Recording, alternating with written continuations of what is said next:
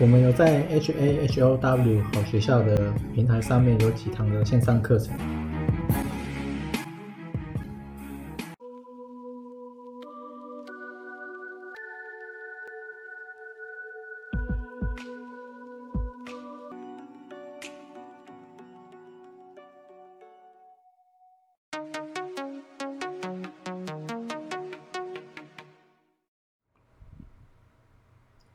今天是二零二二七月十三，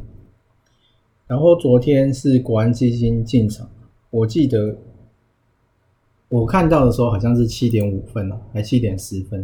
然后消息应该是七点传出来的，然后我那个期货马上就往上拉，就是九十度狂喷上去。不过我记得今天是。本来做多的这个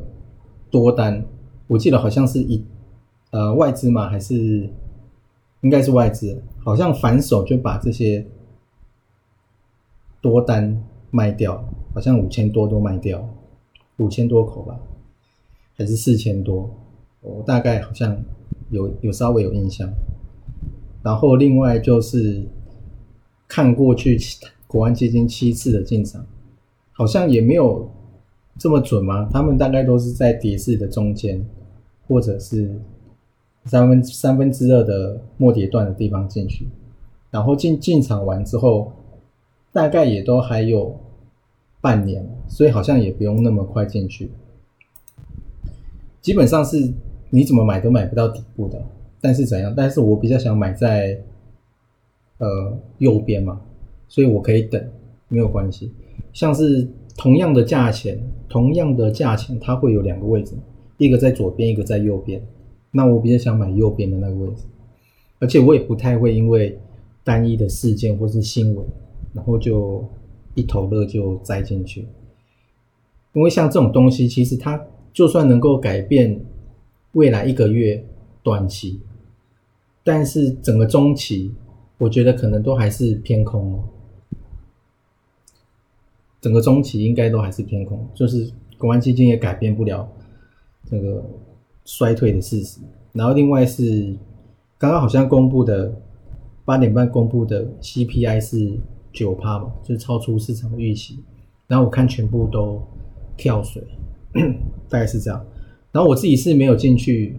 玩，我自己是没有进去玩，就是说我看到国安基金进场之后，我也没有说马上就进去买。马上就进去买什么零零五零啊之类的，没有，因为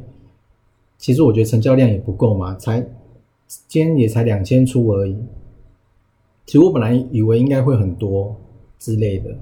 但是没有，很少，而且一开就开那么高，谁要买在这种地方？我觉得应该只有